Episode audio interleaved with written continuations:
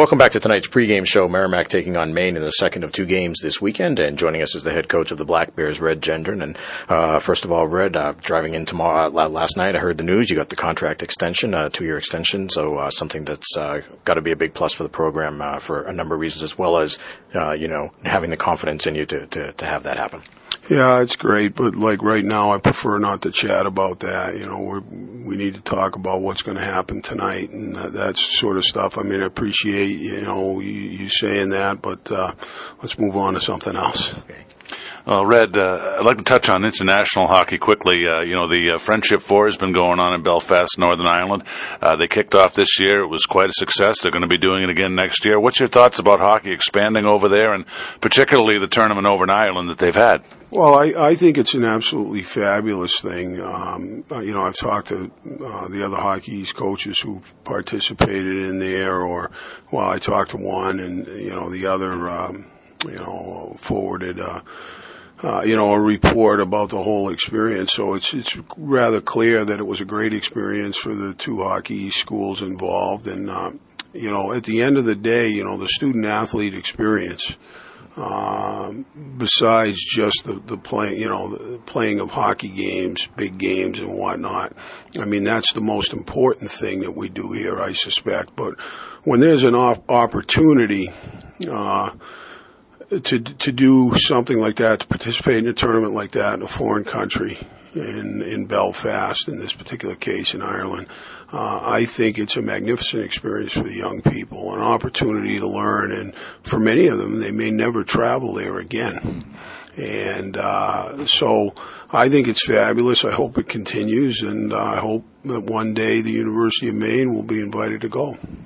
I was talking about the student athlete experience. Uh, you have a unique tradition here at the University of Maine Senior Night, which is tonight. You're going to honor and recognize those seniors, but not only that, after the game, the fans they stay around and uh, they have a, an opportunity to listen to each of the seniors speak to the crowd. Uh, um, you know, it's a great opportunity not only for them to connect with the community, but public speaking, all of that, uh, all the way around. It's a win-win. Yeah, exactly. Uh, it's been a tradition here for a while. I'm not exactly sure when uh, when it began. I, I don't recall us doing it when I was here as an assistant coach in the early 90s, but we might have.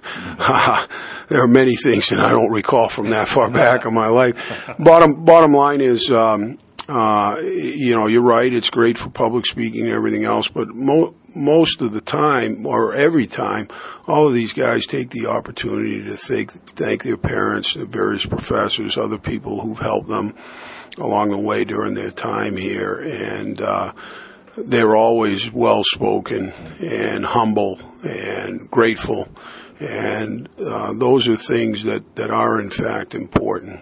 And here at Maine, hockey is uh, is a family kind of a thing. You know, the fans are connected to the players perhaps more than at a lot of other schools. Um, the, and and the fans work to get to know the players personally. You know, they they stop them and chat with them and whatnot. And I think it's a pretty unique place to play for that reason. And having this event at the end of senior night is uh, is a wonderful part of that.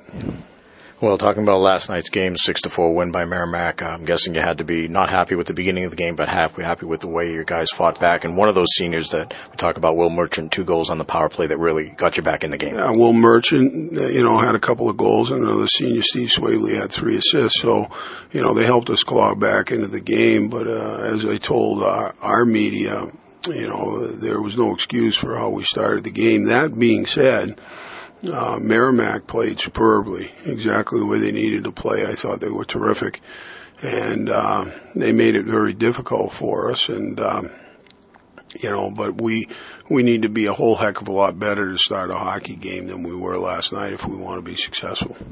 So if there's one or two keys tonight, I'm sure a good, uh, a good start is going to be one of them. Anything else? Well, I don't think there's any question about that. And you know, three of Merrimack's goals were the result of uh, poor puck management. So certainly, um, certainly our ability to make the right play at the right time uh, is is pretty important. All right, Red. Thanks a lot. Wish you the best of luck tonight and the rest of the way as well. And uh, maybe we'll see you again down the road. Thank you very much. It was a pleasure. All right, Red Gendron, the head coach of the Maine Black Bears. We'll be back with more after this, and John will have his interview with Merrimack coach Mark Dennehy. This is Warrior Hockey.